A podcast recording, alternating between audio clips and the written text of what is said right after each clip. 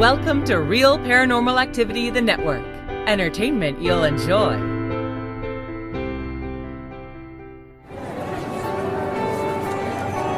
You are listening to an RPA production where people gather.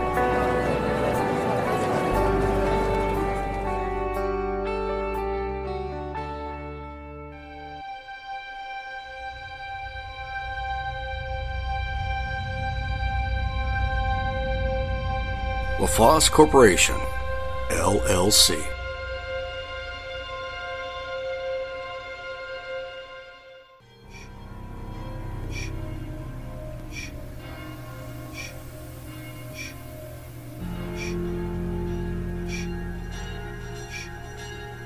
Welcome to the mansion on the hill.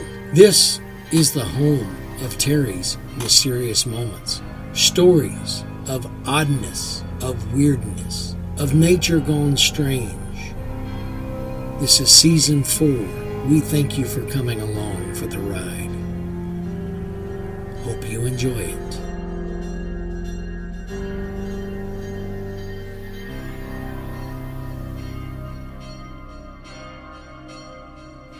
Hello, friends. This is Terry from Texas. In season one of Terry's Mysterious Moments, episode eight, I believe it was, I spoke about angels and I gave some of my viewpoint on what angels are and are not. This episode that I'm about to do deals with angels again, but I will not add any personal beliefs into it. I'm just going to give you the story and let you make up your own mind. This uh this story was suggested by my very own producer Aaron Hunter. It was a story I think he said his father pointed out to him. And I looked at it and I said, well, this being Easter weekend, tonight is Easter Sunday night uh, as I record this. I figure a story on miracles would be a great story for for this week considering the fact that we're in the weirdest time in human history, I believe, it may help some people. So let's get on with the story, okay? We're going to be talking about the Cokeville miracle. Uh, if you don't know it, it happened back in 1986 in Cokeville, Wyoming. And what happened was this man decided that he was going to take a school full of children hostage in order to get his manifest read and put across to President Reagan. Cokeville, Wyoming, May 16th of 1986. Here are the facts of the case. David Young was the only police officer in Cokeville for 6 months in 1979. He was fired for misconduct and afterwards he moved to Tucson, Arizona. He married a woman named Doris Young there, and both David and Doris Young had ties to white supremacist groups, including the Posse Comitatus and the Aryan Nations. David and Doris Young both returned to Cokeville on May 16th of 1986. At 1 p.m., they pulled up to the Cokeville Elementary School and unloaded a gasoline bomb, along with four rifles and nine handguns. Vengeance for having been fired did not seem to have been the motive for this act, but rather a philosophy recorded in journal entries referring to a brave new world where he wanted to reign over intelligent children. He had been aware of above average achievement scores from Cokeville's education system. Journal entries also indicate that he saw opportunity in the close knit community. He wrote, Threaten one, and all are at your mercy. David Young went to the school office handing out a manifesto entitled Zero Equals Infinity and announcing this is a revolution. Teachers were confused and baffled by Young's nonsensical, strange writing and deduced that Young and his wife were possibly mentally ill and definitely delusional. Meanwhile, Doris Young went from classroom to classroom and lured 136 children, six faculty, nine teachers, and three other adults, including a job applicant and a UPS driver, into a first grade classroom for a total of 154 hostages. She lured them by telling them there was either an emergency, a surprise, or an assembly there. Young had initially planned to involve longtime friends Gerald Depp and Doyle Mendenhall, who had invested money with him in a get rich scheme that Young had called the Biggie. The two men eventually refused to participate in the event. Both were left handcuffed in a van outside the school. David's youngest daughter from his first marriage, Penny, entered the elementary school with David and Doris, but refused to carry out the plan, leaving to report the incident at the town hall. Penny, Depp, and Mendenhall were never charged in relation to this crime because of their refusal to participate. In the classroom, Young held the gasoline bomb triggering mechanism attached to a shoelace tied around his wrist. He demanded a ransom of $2 million per hostage and an audience with President Reagan. Young had also sent a copy of his manifesto to President Reagan. With permission, teachers brought in books, art supplies, and a television to help keep the children occupied. Meanwhile, police and parents gathered out of sight of the schoolroom where the hostages were held, and Doris Young tried numerous times to calm the children by telling them to, quote, think of it as an adventure movie or that they would have a great story to tell their grandchildren. Many children showed signs of distress with sobs, complaining of headaches from the smell of gasoline from the bomb, or simply wanting to go home. One hostage observed a birthday on that day and songs were sung in his honor. The hostage takers took part in the singing.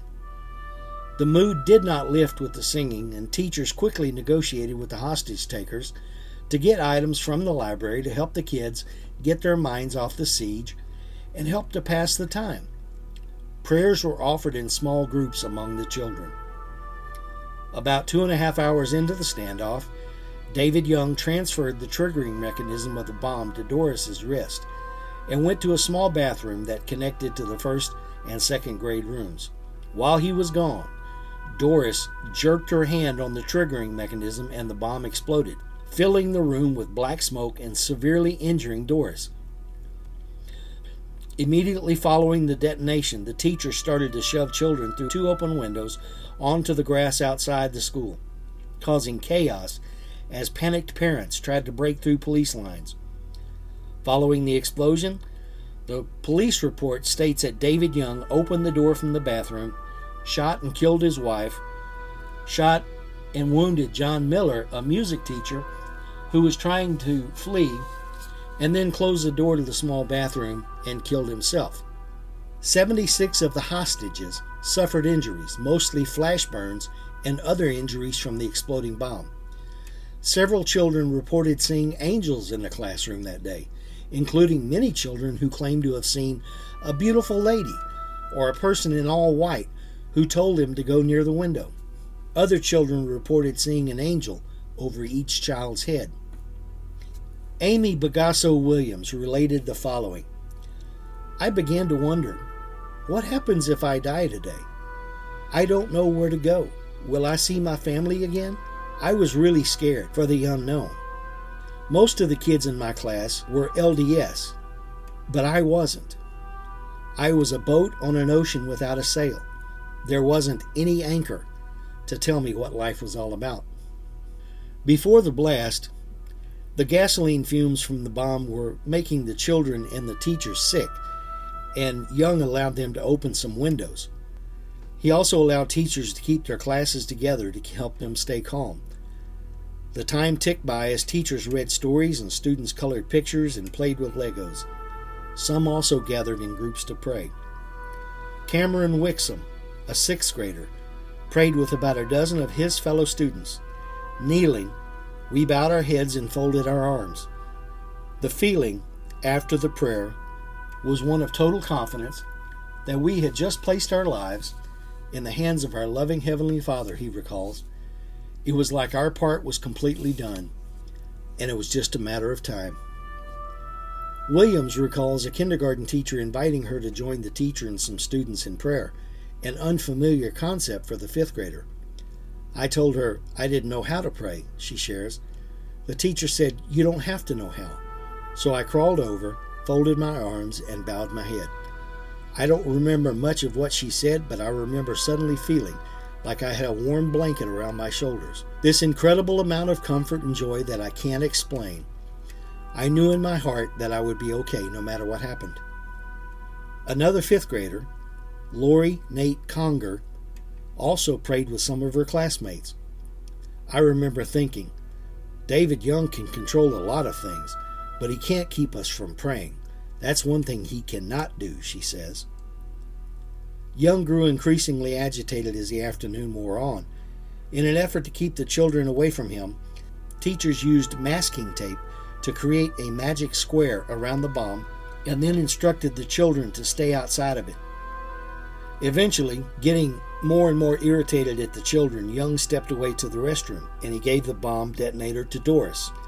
While he was gone, yep, she was responding to something and she raised her hand too quickly and it set the detonator off. The bomb exploded. It was an explosion that I can't explain. A total instant black, the kind of black that you can't see anything, remembers Katie Walker Payne, who was a first grade student at the time. I felt compression and heat like nothing I had ever experienced. I heard teachers screaming for everyone to get down. I looked in the center of the room and all I could see was fire. There were flames all over the room and children screaming, just pandemonium, recalls Carol Peterson, a second grade teacher at the time. Another teacher was trying to help me escape. I said, I don't know where my children are. I can't leave. But he yelled, Get out, get out. Children and teachers escaped through windows and the classroom door. Williams recalls, When I got to the hallway, I felt a tickling sensation on my shoulder and ear. I took a few steps and started feeling heat on my skin. I realized I was on fire. She dropped to the floor and started rolling to put out the flames. Two teachers ran to her aid and slapped the flames out with their bare hands. Then they picked me up and told me to run. As the children escaped, David Young began firing a gun inside the smoke filled classroom. Outside, the music teacher, John Miller, lay on the ground, his white shirt soaked in dark red blood. None of the children were hit, but Miller was shot in the back as he helped others out of the burning school. He would later recover.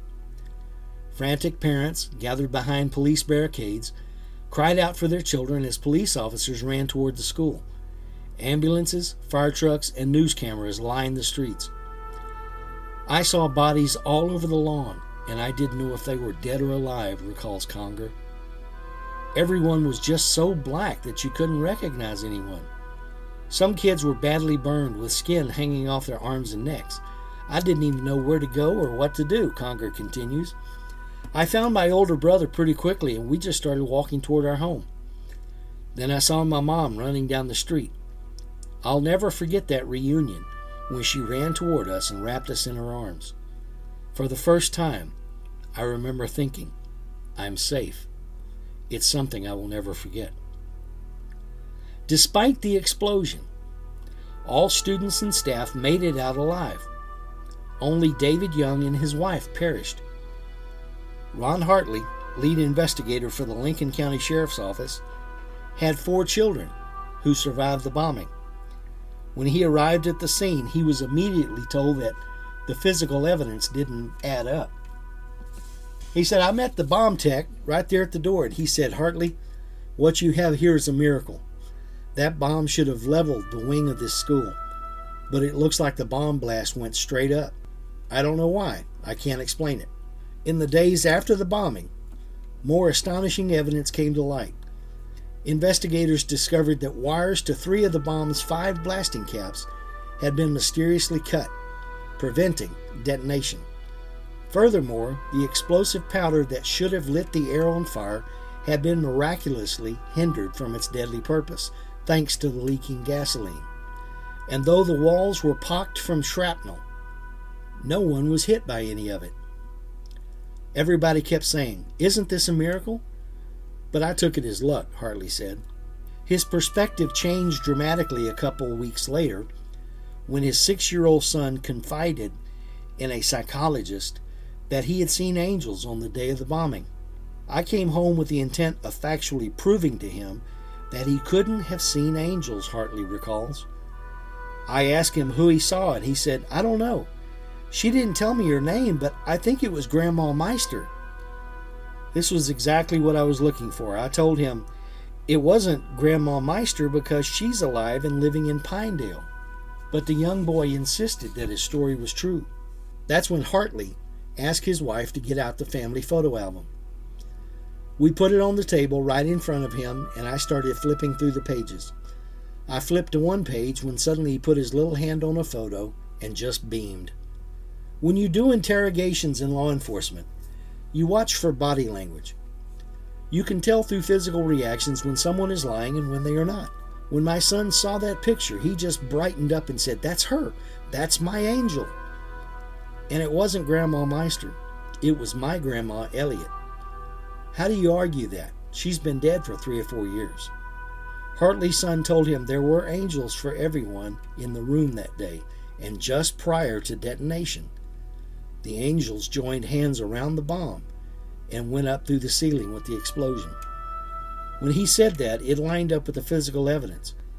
That, in addition to the fact that he picked out Grandma Elliot, that's evidence I can't deny. Other children also gave accounts of heavenly intervention, and in the months after the bombing, more of them were able to identify ancestors who kept them safe on the day of the crisis. As I sat coloring, I looked up and saw a woman dressed in a long white dress. She had short, dark brown hair, Payne recalls. She said to me, Katie, I love you very much. You need to listen to your brother and remember that I will always love you. I remember just nodding my head. I looked down for a second. When I looked back up, she was gone. Soon after that, my brother came over and told me we were going to sit by the window. I followed him and sat down, and he went and got my sister Rachel. He told us he had to tell his friends he was going to sit with us and he would be right back. He walked across the room and the bomb detonated. Eight months later, Payne learned who the woman in white was when her mother pulled out an old locket. I kept telling my parents about the lady who had talked to me and that I didn't know who she was. But I knew the instant my mom opened the locket that it was her. My mom then told me that she was her mom, our grandma who had died when my mom was only 15.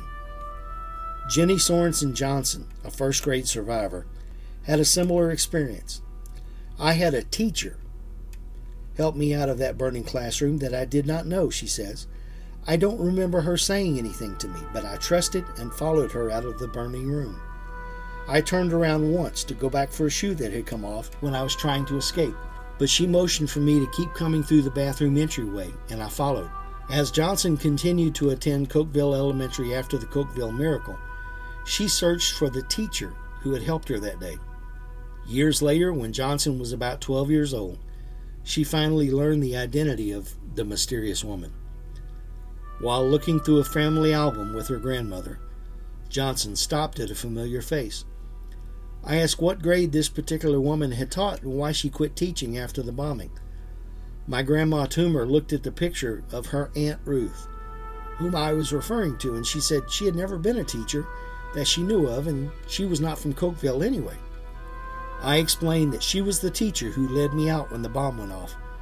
With tears in her eyes, Grandma explained to me that there is no way she could have been there because she had died earlier in the 80s. I continued to tearfully testify that she was there and she saved me. Not everyone who was in the school that day saw angels or ancestors, but even they have no doubt that miracles occurred.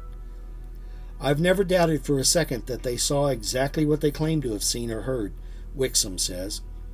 The way those witnesses all came out, each very independent of each other, is proof enough, Conger agrees. I don't remember seeing any angels, but I definitely felt guided, she says. I knew exactly what to do and where to go. I couldn't have done that on my own. I believe what everybody else says and have faith that they saw what they saw. It's not that we are better or more special than someone else. It's not that God loved us more. For some reason, we were all supposed to make it out of that classroom alive. I don't know why, but I am grateful. Williams, who was severely burned in the explosion, did not see angels that day either but she experienced a different kind of miracle after being rushed to the hospital. My hair and eyelashes were gone. My face was completely unrecognizable, she recalls. All the nurses cried as they cleaned my wounds, she says, and the doctor was talking to my parents about skin grafts and plastic surgery. I remember that same feeling I felt in the classroom when I prayed, she recalls. I felt deep peace. I experienced an incredible feeling of being known and loved. I was told my scars would completely heal, and no one would look upon my face and know what happened. Instead, the scars I would have to heal from would be those of forgiveness and trust. William's skin began to heal at a rapid rate, and despite the severe burns, no scar tissue formed. Over time, her skin healed completely, and today she carries no scars from the events of that day. But for Williams, her healing was not the greatest miracle she experienced. The true miracle was not that I survived or that the third degree burns I suffered healed without a trace. It was that I learned that I was not alone in the world. The events of May 16, 1986, left an indelible mark on the hearts of those who survived, helping them live their lives with a new perspective and deeper gratitude because of the Cokeville miracle. Have you ever seen your angel? Or have you seen your guardian spirit? I have never seen my guardian spirit, but according to a story I was told, I had one. And in fact, I probably had more than one over my life, but my older cousin, by about 15 or 20 years, I'm not sure how old, tells me a story of when I was an infant after my mother had passed away. My grandmother and she were babysitting me, and I was running a fever and they were sitting by my bed. And I'm sure some prayer was involved. But suddenly, my cousin said there was a light that just appeared and came down and covered me. And she said that my grandmother told her it was my mother looking out for me. And after a little bit, the light went up, disappeared, and they checked me, and I was free of fever maybe I do have a guardian angel. I mean, I know I have a guardian angel because I'm assured that. But maybe I do have a guardian spirit that checks on me every now and then, protects me. I mean, because I've been snake bit, suffered no ill effects. I've been gunshot, suffered no ill effects. And I've been in car accidents that weren't bad, so I would say there was some safety issues there. But do you believe in angels? Do you believe that in the Bible, when it talks about angels, it talks about that one third of angels went with Satan when he fell from heaven? So we have two good angels, two one bad angel. Could this have been angels? Could this just have been the projections of the minds of these children who had been raised in a religious atmosphere? The evidence points to angels. With the shrapnel that was in the bomb, nobody got hurt. The only two people that died were the ones that instigated this incident. The children were burned and injured in that way, but they all recovered. And for the most part, they all have really good memories of what happened that day, aside from the horror of it all. There are good memories. Angels are with us all the time. I may have one or two looking over my shoulder right now. Again, this is Easter night, so I hope you all had a happy Easter, although you couldn't be with friends and family except for those right there beside you. I'm looking at a button on my desk and it says, What a long, strange trip. Now, this has nothing to do with the virus situation, but it's a very appropriate term. What a long, strange trip. I hope all of you stay safe. I hope all of you stay well. I hope your loved ones stay well and we'll talk to you again. Have a great week.